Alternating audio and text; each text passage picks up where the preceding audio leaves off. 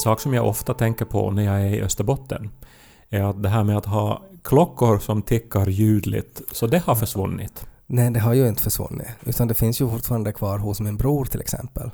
Och mina föräldrar. Men förlåt nu, de bor väl i Österbotten? Ja, de bor i Österbotten. Ja, men det har försvunnit på alla andra platser på planeten jorden. Ja, alltså det finns ju någon sån här retroklockor som fortfarande har det där ticket. Och nu finns det liksom, jag kan helt se en charm i ett tickande ljud. Men att, förklara för mig och för lyssnarna den här charmen du ser. Nej, det finns vissa ljud som på något sätt väcker känslor. Att för mig var det till exempel ett ljud som jag inte visste att jag saknade. Var när jag bodde i min första lägenhet med diskmaskin till exempel. Så när diskmaskinen var igång på kvällen så jag fylldes av ett så här lugn. Och jag förstod inte vad det var. Alltså, oj vad skönt, oj vad allt är bra, kom det varje kväll. Och jag visste inte vad jag skulle koppla det till. Men sen insåg jag, det är ju diskmaskinen. Alltså ljudet av disk som tvättas var någonting som fanns i min barndom. Och då på något sätt väckte det en sån här känsla av liksom trygghet och harmoni. Jag kan tänka mig att det här, nu tänker jag då på en sån här modern diskmaskin som har ett väldigt lågmält brummande, alltså som jättelågt. Mm. Kan det vara någonting med att så låter det i livmodern? Det är som de första ljud man känner till. Sån här susande, lite brummande ljud från liksom blodomlopp och lungor och sånt. Säkert finns det jättemycket sånt. Jag menar det är ju när man hyschar. Alltså shh. För att få ett barn att sluta gråta. Shh, så det har ju också med att göra. Att då låter det som om livmodern skulle ha disken igång. Det var så roligt för att... Eller jag vet inte, det är både roligt men att också lite sådär på gränsen att kanske den kroppsdel, alltså det organ som är mest förknippat med liksom kvinnor och feminint, att man sammankopplar det med en diskmaskin så ja. Vi som två män ska kanske inte göra det. Nej, vi ska inte gå in på den saken, men vi kan förundras, för jag håller med om det där att när man har haft en fest och sen så får människor hem och sen så har man en sån här ganska skön, lite full filis förstås och sen går man omkring och ser på bordet och det är en massa glas och sen så för man en del saker till köket och lägger i diskmaskinen. Inte allting, för man vill att en del glas ska vara kvar på bordet när man vaknar dagen efter. Men sen så lägger man igång diskmaskinen och så är det ljudet som avslutar festen. Tänk och jag håller med om att det är skönt att lyssna till. Men tänk att ingen diskmaskinsfirma ännu har på något sätt fattat det här. Alltså att man kan också utnyttja ljud från diskmaskinen. Alltså att man ska på något sätt kunna ha en diskmaskin. Alltså när man väljer in program så får man också välja in hur det ska låta. Och nu tänker jag också genast här på att alla har ju en diskmaskin. Varför skulle man inte kunna göra en diskmaskinspodd som man kan lyssna på när man får och sova också? Men bara ljudet av en diskmaskin. Ja. Och, ja. Eller som kanske någon sån här loop på YouTube som liksom spelar 10 timmar bara diskmaskinsljud eller någonting. Nyan-cut. Men du menar då att det skulle som också finnas andra ljud, att man kan ha då karnevaldisk? Nej, men jag tänker, alltså det här hör egentligen ihop med en av mina äldre fantastiska idéer. Och det skulle ju vara att de här hjulerna som finns på resväskor, du vet ju, det finns små hjul på dem. Ja. Så de har ju ett så här klick, klick, klick, klick, klick, klick, klick. Det beror på hur mycket du har satsat på din resväska. Om du köper den från den här lokala matbutiken eller om du går till en resväskefirma. Ja, förstås är det ju lokala matbutiken. Men vadå förstås? Du satsar liksom miljoner på elektronik, men när du ska då ha en bra väska så då köper du det billigast möjliga. För jag har satsat miljoner på elektronik så jag har inte råd. Men om det är en väska som jag ska ha elektronik i, då ska den vara bra. Men i alla fall, så att där finns det också en möjlighet att det här var en idé som jag tänkte i något tid att jag skulle närma mig flygplatser i, att de skulle kunna göra sådana här, alltså lika som det finns på vägar när man kör bil så finns det ju som den här mittlinjen. Så att när man somnar vid ratten så börjar det ju låta trrrr, så att man ska vakna när man kör över den där. Så enligt samma logik så ska de kunna ha små så här liksom knottror på golvet i flygplatser.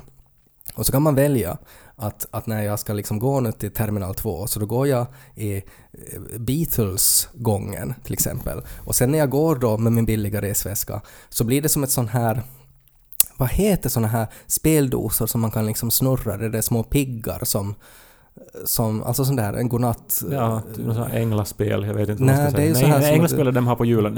Ja, men alla vet vad du menar. Ja, precis, men samma mekanik som det. Så att liksom, sen när man går med det här då, så är de här knottrorna formar då liksom Hey Jude på väg till terminal 2. Och som jag springer så är det ökar tempot. Men du skulle ju då välja någon sån här Lou Bega-väska och så skulle du som springa omkring och folk skulle ju bli galna på det där. Men det skulle vara jätteroligt det. Men oberoende, så samma sätt, alltså att när jag väljer då, nu är det liksom 80 grader, sätter igång det där och så trycker jag på Lou Bega och så börjar det då höras Lou Bega som drunknar. Jag la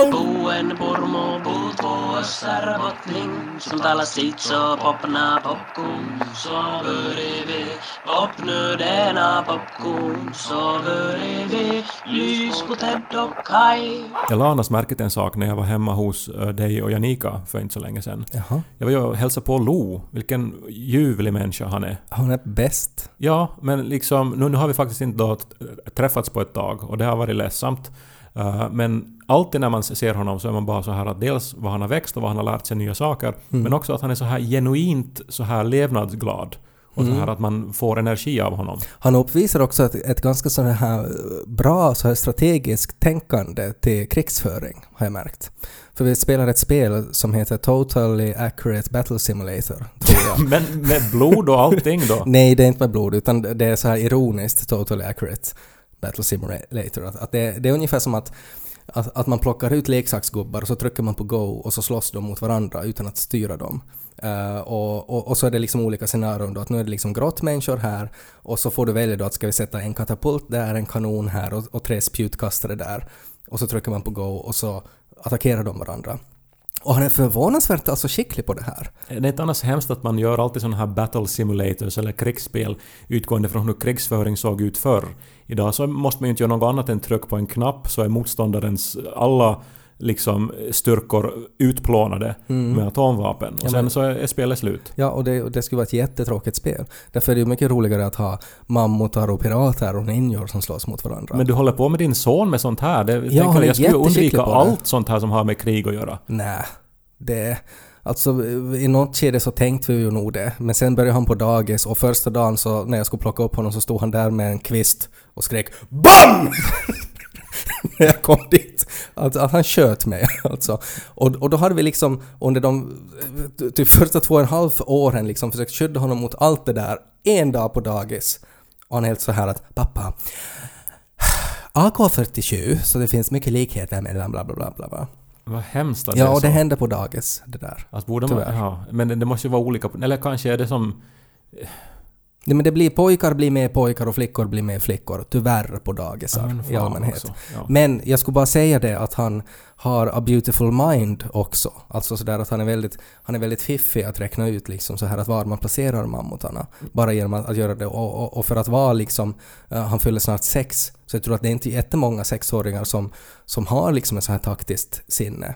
Mm. Och inte har han ju fått det från Janika, menar jag ju. Utan att det här är ju nog någonting som har kommit från mig, tänker jag. Mm. Du har ju den här krigsromantiken i blodet. Ja. Men ni har också A Beautiful Home. Det var det jag skulle komma till. Mm. Och det är ofattbart att var ni placerar allt det skräp som du köper hela tiden. För att varje gång också man är hemma hos dig så då ringer det ju på i något skede och så måste vi avbryta poddinspelningen för att nu kom det något bud med något stort paket från Tyskland. Men för det har varit julafton. No, det är nog inte bara kring jul det här händer. Och sen är det då att den innehåller någon sorts sån här mjölkskummare som gör det bästa mjölkskummet i världen. Mm. Och sen så visar du det och så gör du mig en cappuccino med hjälp av någon sån här press som du har beställt från Belgien. Och det var jättegott, kommer du ihåg det? Jo, jag minns det var otroligt gott. Men jag fick den, en gång fick jag den. Ja. Och sen har den där apparaten och mjölk, den har försvunnit någonstans. Nej, för det kräver ju det där intresset för att orka mala de där bönorna.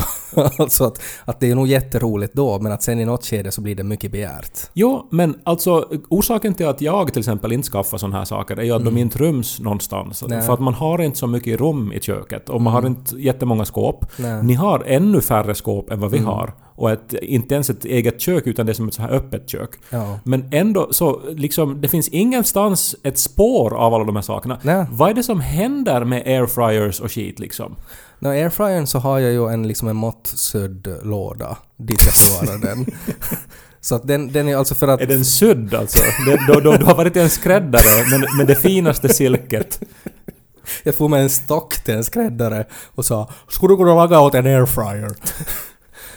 Nej, jag sa lite fel, men att den är liksom exakt så att den ryms in dit. Och det här är ju kanske en förmåga som jag har blivit tvungen att lära mig också under de här senaste åren. Eller sen jag träffade Janika egentligen, för att hennes på något sätt livsfilosofi är ju att ingenting får sunnas. Vilket betyder att jag har blivit otroligt kreativ, alltså på att utnyttja speglar utrymmen. Och rök. Nej, men jag har haft alltså, det är följande steg, men att jag har till och med alltså, jag har tejpat upp saker på taket av lådor. För visste du att man kan göra det? Nej, men, nej. Men det hjälper det ju ingenting. Mycket. Jo, alltså om du har en ganska sån här hög liksom låda och det är fullt med grejer. Men så finns det ännu liksom 10 cm på toppen, men du kan inte, det är liksom så vassa saker du har där under, så du kan inte liksom sätta någonting där. Så då kan du faktiskt tejpa upp dem liksom upp mot taket. Men glömmer du inte att du har de här sakerna där då? Nej, man ser ju dem alltid när man öppnar skåpet, men att man väljer ju förstås vad man har. Alltså det är ganska platta saker man tejpar upp. Du kan ju börja med ridåer också, så här skynken här och där. Och så kan du väl bara liksom hala fram din arsenal då med. Det liksom... finns ju ett väldigt simpelt svar på det här också, som är ju den stora grejen som skiljer min lägenhet från din lägenhet. Och det är ju att vi har ett extra rum. Vi har ju en bastu. Och det är mer än ett år sedan jag har varit i bastun. För att den är full med saker. Med elektronik? Alltså köksgrejer? Popcornmaskiner och smörgåsgrillar? Och... pizzaugnen är där. Mm. Och mycket annat också. Alltså, man skulle kunna ha en liten butik inne i bastun. För att den ser ut som ett förråd. Och det var ju på något sätt att alltså jag var tvungen att välja att ska jag bada bastu eller ska jag förvara mina saker. Det är ju som sen då, alltså jag tänker mig när de öppnade Tutankhamuns grav, som ju hade varit orörd då i flera tusen år, och liksom den här mängden skit som han på något vis då hade krävt att få med sig när han dör. Liksom, att Tutankhamun var en hoarder. Nej, men det var väl alla de här faraonerna liksom. Skulle ha med sig så mycket till the afterlife liksom. Men de hade väl inte så mycket. Han hade väl typ säkert hade han ju så här guld och myrra och sånt där, men att inte var det ju så mycket grejer hade man ju. Jag har faktiskt tänkt på att varför jag aldrig har fått inbjudan till bastukväll hemma hos dig. Ja, för att vi badar inte bastu. Ja. Vi har ett förråd. Vi kan ha en förrådkväll och så kan vi titta på sakerna där.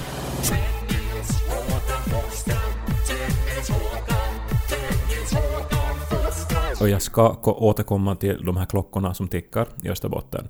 Men jag bara måste nu, medan jag har det här top of mind, fråga. För jag har läst om det här och jag tycker det är så otroligt spännande. Har du hört om The China Brain? Kina-hjärnan? Nej. Ja, den har inget svenskt namn vi nu har hittat, för det här är ett väldigt så här marginellt tankeexperiment. Men jag tycker det är otroligt spännande. Okej. Okay. Det går alltså ut på, det är alltså egentligen att man vill ta reda på, eller man vill diskutera frågan om medvetande, som ju är dels ett psykologiskt men också ett filosofiskt problem som man ännu inte har liksom lyckats lösa eller få någon klarhet i. Och tankeexperimentet går alltså ut på att man tar... Får jag bara inflika att om man ser medvetande som ett problem så då är man ju Stalin. Men att, det är väl inte ett problem? Nej, men att försöka förstå hur det fungerar. Ja. Det är ju ett av de största mysterierna. Ja, kanske det var då ett bättre ord då. Ja, problem syftar på någonting annat. Ja, men det är ett problem också när man... För att man har ju bara vissa... Alltså när man försöker göra en schematisk bild av hjärnan, vad den består av, så är det ju liksom neuroner typ. Alltså en massa hjärnceller, alltså många. Mm. Och sen är det elektricitet. Och sen har de här hjärncellerna liksom två ändar. Mm. Vad heter det? Dendriter och någonting. Och så här. Men hur kan det här skapa ett medvetande? Ja, men det är ju samma sak som att om man ska då ge åt en farao, så ska man ge alla delarna av en bil till exempel. Att här är hjulen, här är ratten, här är motorn och här är krimskrams i en låda. Så att han ska förstå att alla de här grejerna kanske leder till en bil, och han ska kanske kunna sätta hjulen på rätt plats och sådär, men inte ska han ju få den att funka. Man skulle inte förstå hur motorn funkar och att man ska sätta bränsle dit och sådär. Men då är ju ändå, motorn är ju som så otroligt mekanisk, att den då eventuellt som snurrar och brommar. Men tror du en farao skulle kunna bygga en bil? Nej, men det går inte att jämföra med medvetandet som ju skapar en otrolig palett av olika känslor och upplevelser. Okej, jag kan hålla med om att det finns en viss skillnad mellan en bil och ett medvetande. Ja, men The China Brain är alltså ett tankeexperiment och det är väldigt enkelt. Alla kineser, de är ju ganska många, 1,2 miljarder eller någonting. Ja. Alla utrustas med en walkie-talkie. Ja. Och sen så har man liksom att varje kines då kan få kontakt med 2 andra kineser. För att egentligen är det då att alla kineser är en hjärncell och gör det som en hjärncell gör. Och orsaken att man har valt Kina är ju då för att de är jättemånga människor i Kina. Så att man får till ett väldigt stort nätverk här. Och frågan är då att om man lyckas få de här alla sammankopplade, så har det här arrangemanget då ett separat medvetande? Nej, förstås inte. Eller förstås inte. För att det är bara en massa kineser. Det är ju inte en stor kines. Men hjärnan är bara en massa hjärnceller. Och vi vet att de fungerar så här, och vi vet att det uppstår ett medvetande, för vi alla upplever det här medvetandet. Så ett sånt här arrangemang, det måste ju då vara att kineser, om man då gör 1 miljard enkla telefonväxlar, så får de då ett medvetande. Vad är en telefonväxel? Nej, men jag tror, alltså vet du att en sorts apparat som bara liksom har kommunikationsmöjligheter åt 2 håll, det är allt den gör. Ja. Så kommer då det här arrangemanget av telefonväxlar då att ha ett separat eget medvetande. Alltså jag menar, du beskriver, det är ju som en form av en dator det här. Och en dator har ju inte ett medvetande. Så svaret är nej. Men en dator består väl inte av så här många processorer ändå? Jo. Eller vad heter det? Men alltså man kan helt... Kretsar. Alltså tar du en massa kineser och har dem, utrustar dem med walkie-talkies och har dem att göra saker som du vill. Så det du har byggt då är ju en jättestor dator av kineser helt enkelt. No, men det går det väl att köra Windows på de här kineserna? Nej, men säkert skulle du kunna göra uträkningar med de här kineserna väldigt snabbt. Alltså att jag menar att om alla kineserna kan liksom vara en 1 eller en 0, jag menar då bygger det ju en dator, och en dator har ju inte ett medvetande. Så svaret är fortfarande nej. Men varför har då hjärnan ett medvetande när den ser ut exakt så här? Nej men helt tydligt så ser ju hjärnan inte ut exakt så där, utan det är någonting som vi inte vet som behövs. Ja, men kanske det som vi inte vet, för att intuitivt så är det ju att de här 1 miljard kineserna med walkie-talkies får inte ett medvetande, för att det intuitivt går emot allt vad vi tror. Men tänk om det är så medvetandet uppstår. Att när tillräckligt många arbetar ihop så det uppstår någonting utöver det. Så kan det hända. Och jag menar, jag tycker du ska förstås prova det här. jag vill inte liksom avråda dig från det här. Att förstås är det vits att testa, men att eftersom hjärnan är organisk och biokemisk, så är det väl större chans att det finns att man borde liksom spruta någonting på de här kineserna som skulle bidra till det här. Att det är väl inte någonting som bara kommer ur luften, utan att det är någonting som måste finnas inne i ett slutet system kanske. Ja, men man kan argumentera, och det har argumenterats då för att det inte uppstår ett medvetande. Det har också argumenterats för att det uppstår ett medvetande. Och det är ju som egentligen i det här då ett tankeexperiment för att visa att den här funktionella beskrivningen av hjärnan, att det bara är då celler och elektricitet, att den ger inte liksom en tillfredsställande bild av vad hjärnan gör ändå. Men hur funkar det med djur då? Alltså djur som har ju hjärnor också, men att vi är ju inte helt säkra på att alla djur har ett medvetande på samma sätt som vi. Sant. Så skulle det inte vara liksom lättare det än att samla alla kineser på en gång. Framförallt nu med Omikron och allting. Alltså det skulle vara jättesvårt att ha 1 miljard människor att stå nära varandra med walkie-talkies. De måste stå nära varandra så länge de har walkie-talkies. Jag tror bara det skulle vara svårt att organisera. Ja, men man har ju då de här tickande klockorna i alla rum i Österbotten. Ja, men det är ju för att man har ärvt de här klockorna eller för att man på något sätt tycker att det är charmigt. Alltså det finns ju också människor som på riktigt tycker att det är skönt att det tickar. Ja, och sen hade ju, jag menar, min hoffa gick ju all in och hade en sån här pendyl som också en gång i halvtimmen slog på en klocka som lät som Big Ben, vet du, i vardagsrummet. Men det där säger så mycket om den generationen också som på något sätt jobbar tills de dör, att man också där hemma skaffar sig en sak som är dyr och som kräver jättemycket underhåll. Den ska dras upp hela tiden, den ska putsas och fixas. Och den så, visar ju inte rätt heller. Nej. Man måste ställa om den en gång i halvtimmen. Ja, och så blir man bara störd av det där ljudet sen. Men att det var bara en sån här grej som man hade. Men det är inte bara traditioner heller, för mina föräldrar har skaffat till mitt gamla rum, där jag då oftast övernattar om jag är i Esse, en helt ny klocka, men också en sån som tickar. Mm. Det finns ju ett överutbud av olika sorters klockor. Jag tror att väldigt få av dem har den här klassiska tick-tock-funktionen. Men de som de har skaffat i alla rum så har alla den här. Mm. Så det måste ju vara någonting, har jag tänkt nu. Att man vill som bli påmind om någonting. Man vill bli påmind om tidens gång. Ja, no, det är ju kanske det intuitiva då. Det som man skulle tro att det är. Att man ska som minnas att okej, tiden går, tiden är allt jag har. Jag ska inte slösa med den. Mm. Men jag har insett också en sak. Att det här tickandet, hur låter det? Nej, men det här klassiska. Nu tar du något så här som... Tick-tock. Ja, men tänk om det säger istället tack.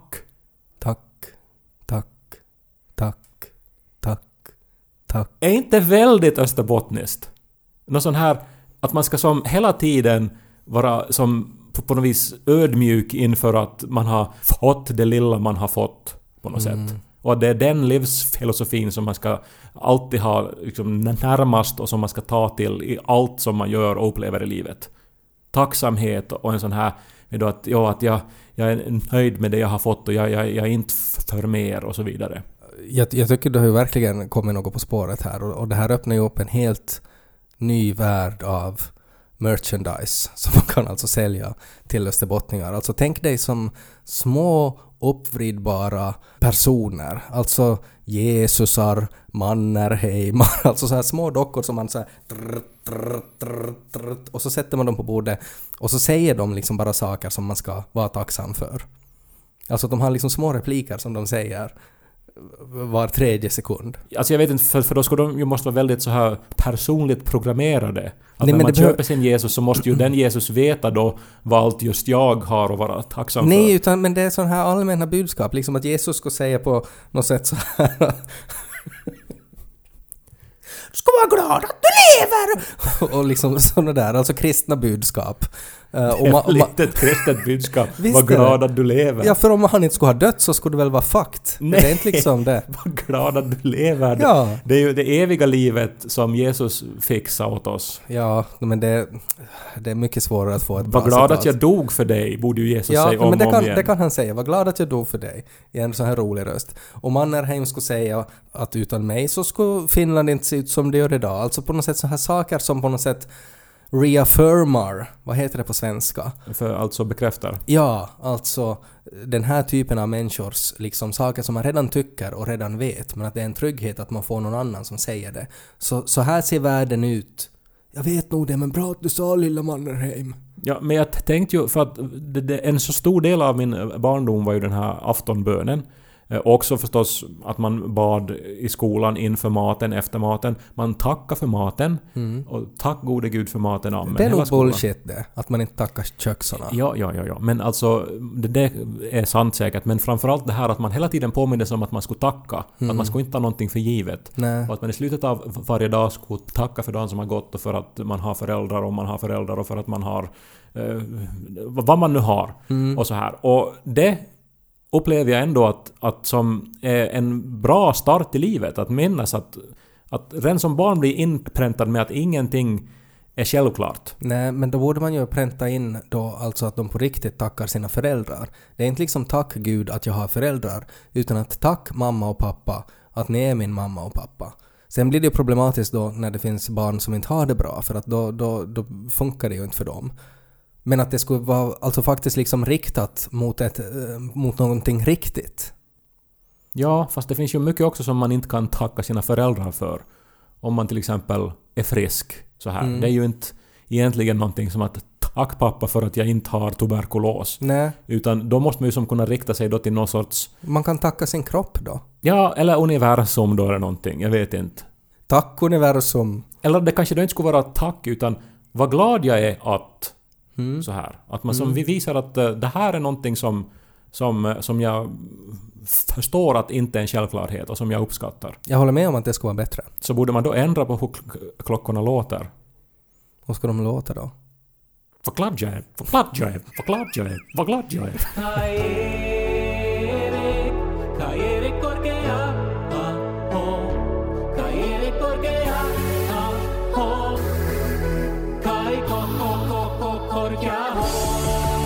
Det är nytt år, riktigt just. Och det innebär ju alltid en massa stora förändringar. Nya varianter av corona. Nya varianter av corona. Nya saker att vara glad för kan man ju också tänka. Mm. Vad glad jag är att vi får göra den här podden ännu ett år. Ja. För så är ju tanken att vi fortsätter hela nästa år. Så är det. Och någonting nytt med det som ni flesta säkert har redan hört om är ju att podden kommer att bli Yle Arenan exklusiv från och med det nya året. Ja, så om ni är vana att lyssna på andra platser, till exempel på Spotify eller på iTunes eller Podme eller var man nu lyssnar på poddar. Mm. Så från och med nästa vecka så går det inte att lyssna där. Det här är alltså en förändring som hela Yle går med på och det här har ju att göra med att det finns ingen garanti att de här ställena inte kommer i något skede att smälla upp en massa betalmurar eller börja göra reklam eller sånt där. Men på arenan så kommer podden att fortsätta precis som vanligt. Ja, och det här gäller ju för alla länder också. Att om du lyssnar från Sverige, Norge eller Kanada eller var vi nu får meddelanden från. En gång kom det ju ett vykort från Nordkorea. Ja, fortfarande gör mig arg det där. Att jag inte vet om det var äkta eller inte. Nej, det var stämplat i Pyongyang. Men i Nordkorea vet jag ju inte om man då har tillgång till Yle Arena. Men jag tror det. För att det borde vara att i hela världen så kan man komma åt Ted och Kaj-podden då via Yle Arena. Så att från och med nästa vecka gå in på arenan och fortsätt lyssna på Ted och Kaj-podden. Tack för att ni har lyssnat det här året. Fortsätt gärna lyssna nästa år också. Gott nytt år!